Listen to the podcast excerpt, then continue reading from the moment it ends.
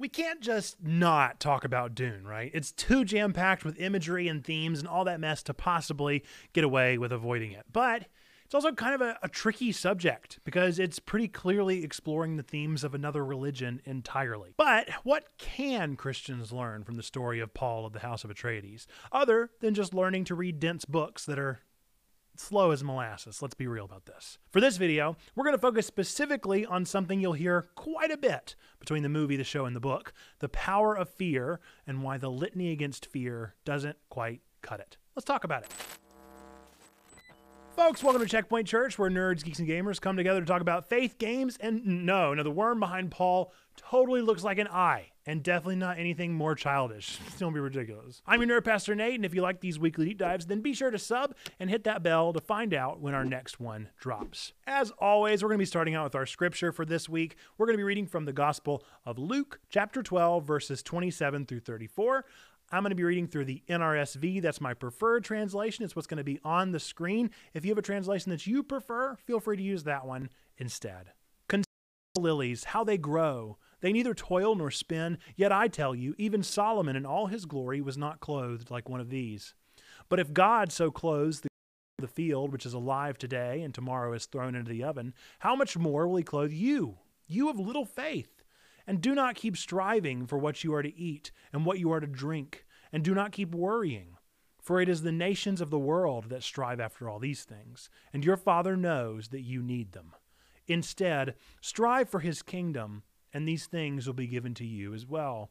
Do not be afraid, little flock, for it is your Father's good pleasure to give you the kingdom. Sell your possessions and give alms. Make purses for yourselves that do not wear out, an unfailing treasure in heaven, where no thief comes near and no moth destroys.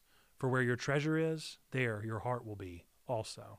Okay, so we'll be mostly talking about one aspect of Dune for this video, but let's at least start with a quick synopsis of this dense piece of science fiction. Dune is the story of Paul Atreides, a young man born into a great destiny beyond his understanding, and he must travel to the most dangerous planet in the universe to ensure the future of his family and of his people.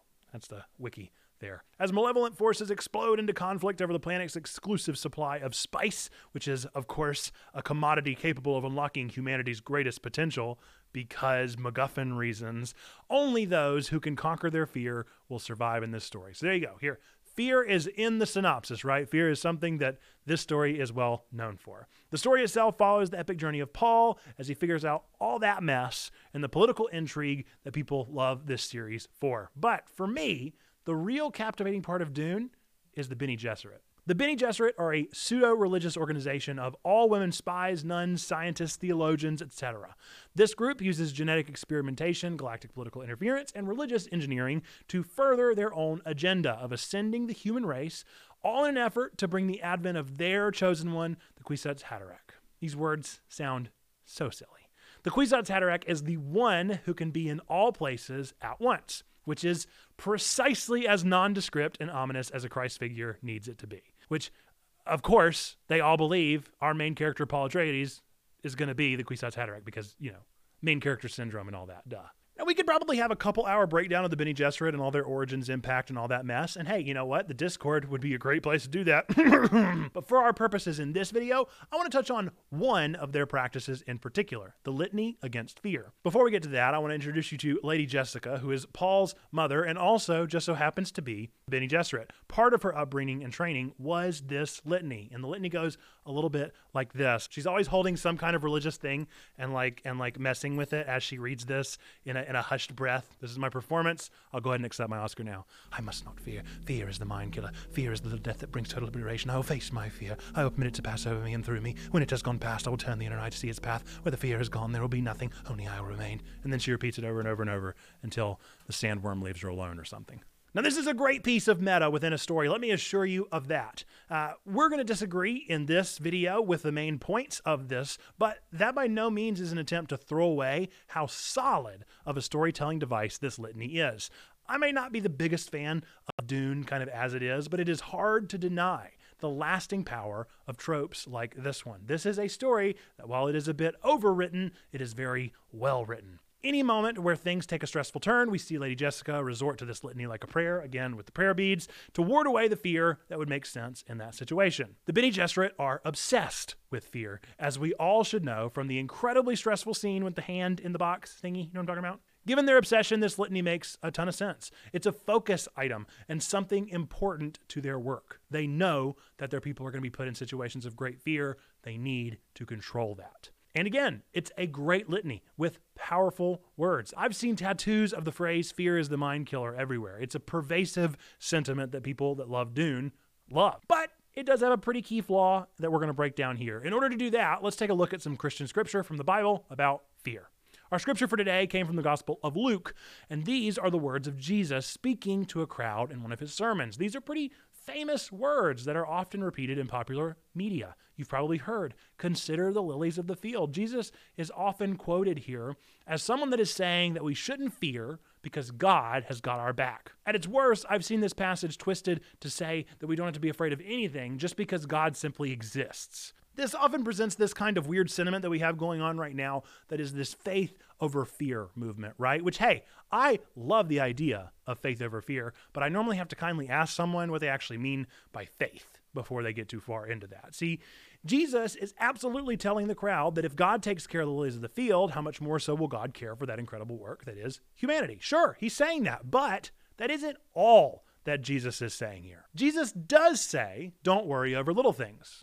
But he doesn't say don't worry at all. Verse thirty-one says, instead of worrying over the little things, strive for the Father's kingdom, and these things will be given to you as well. What does that look like? Well, Jesus continues and says the Father is glad to give you everything. So go ahead and sell all your possessions and give alms. And then we have this real scorcher of a closing line, where your treasure is, there your heart will be also. What on earth is Jesus talking about? How do we get to a conversation about lilies and ravens to a conversation about our wallet dexterity in heaven? What is going on? Well, when in doubt, if it's a sermon from Jesus, it's helpful to back up and take a bird's eye view of the conversation. This passage is actually preceded in both Gospel of Luke and of Matthew by the parable of the rich fool who stores up his treasures in a barn and then builds more barns to store his bigger treasures. And then, you know what? He dies. And what did his possessions do? Well, they just sat there. Okay, so I hear you. That actually didn't help very much. It, it might take a bit of a deeper reading, but the question we want to ask ourselves is, why are these two stories, three really, if you consider the lilies of the field and the treasures to be two different things, how do these three things relate to one another? It all has to do with the final point that Jesus is making. How are we living a life that strives after the kingdom of God? What does it even look like to strive for that kingdom? Now, the answer to this may feel almost insultingly semantic. We strive for the kingdom of God by actually doing the whole striving thing. The truth of the rich man who is storing treasures is that he isn't actually doing anything. He is a static, unmoving figure storing up nothing in the long run. His constant striving for more worldly wealth is actually static in a God sense. In the same way, the worrywart who is more concerned over clothes and fashions and fancy feasts, they are static figures so concerned with things going on right then and there that they have stopped striving for the kingdom of God. The problem with fear isn't being afraid. It's being stunned into a place of passivity. It's allowing our fears to stop us dead in our tracks and end our striving for a more Christ-like life. In the opposite sense, if we are so actively concerned and afraid of accruing great wealth here on earth, then our actions aren't active at all, but instead they're just busy hands that are going nowhere fast. And this is where the potential problem lies within the litany against fear. The words themselves are just words. They are passive, but the act of actually using the litany against fear is something else entirely. Just like saying the phrase faith over fear doesn't actually mean anything, just saying the litany against fear is pretty passive and pointless. To actually be against fear, that has to be something that is done actively. That must be pursued. It must be discovered. That's the difference between Paul and Lady Jessica. As cool as Jessica is as a character, she is a passive sponge of a person when it comes to her incessant reliance on a lifeless chunk of words, at least in the movies. In the books, she's even cooler. So maybe you read the books. I don't know. They're so long. Paul is the one who actively is pursuing a defiance of fear. If fear is the mind killer, then Paul is the one forcing his mind through the murkiness of fear, while Jessica really just hides from it and truly waits for it to pass, like the litany says. But the truth of the Christian response to fear is that it is active. It is the act of being. To put it in Dune terms, it is the Kwisatz Haderach that bridges the calm, passive Christ the Shepherd and the active being of Christ the King together. It's the one that is in both places. The Christian response to fear is to all at once be in active pursuit of the kingdom of God and in passive defiance of fear's attempted hold on us, because we know that God's got us. So sure, faith over fear.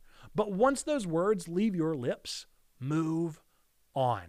To dwell in that passive space is to build up a storehouse here on earth, and that's no help for anyone in the end. So what does this actually mean, right? What does all this mean for us today? How are we able to apply this to the way that we are currently living? Well, at Checkpoint, the way we're applying it is we believe that we're pursuing the kingdom of God through our three main rules. We are doing all of the good that we can. We are seeking to do no harm to one another, and we are striving to grow in some way, shape, or form in this community. Even if you aren't a Christian or don't even believe in God, these are still the steps that we believe are crucial to living a better life. So, whether you're a Freeman or of the House of Atreides or Bene Gesserit, know that you are always welcome to join us in our pursuit against fear and towards the grace offered by Jesus Christ. But please make sure your sandworm is leashed before you come inside, okay? Thanks for listening to our weekly nerdy deep dive into the world of nerds, geeks, and gamers. We hope you enjoyed the podcast version of this show. If you'd like to experience this video in its intended full viewing, feel free to find us over on YouTube at Checkpoint Church and watch it there. If you're interested in supporting what we're doing, feel free to go to w w w dot checkpoint church dot com slash support for information on how to donate or support us financially or otherwise. Or you can go through the Anchor app and support us there as well. This program is created, produced, and edited by Nathan Webb and distributed by Anchor. Find us on twitch dot t v slash checkpoint church, where we'll be streaming on Mondays, Tuesdays, Wednesdays, and Thursdays. Thanks again for listening to our show, and remember, God loves you, we love you, you matter. Be boldly blessed, and we will catch you next time.